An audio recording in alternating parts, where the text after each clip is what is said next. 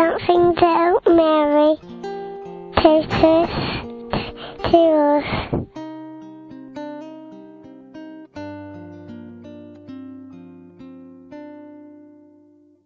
My name's Margaret and I'm from England. My parents are Dutch.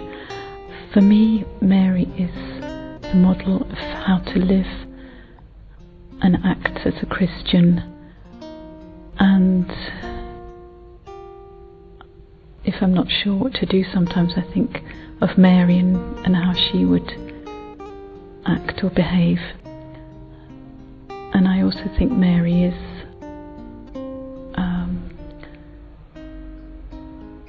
the real example of knowing how to lose. Um, she lost Jesus, her son. A lot of her life was about losing, and so I often think of that too. Um, trying to lose thoughts or whatever in order to be filled with God.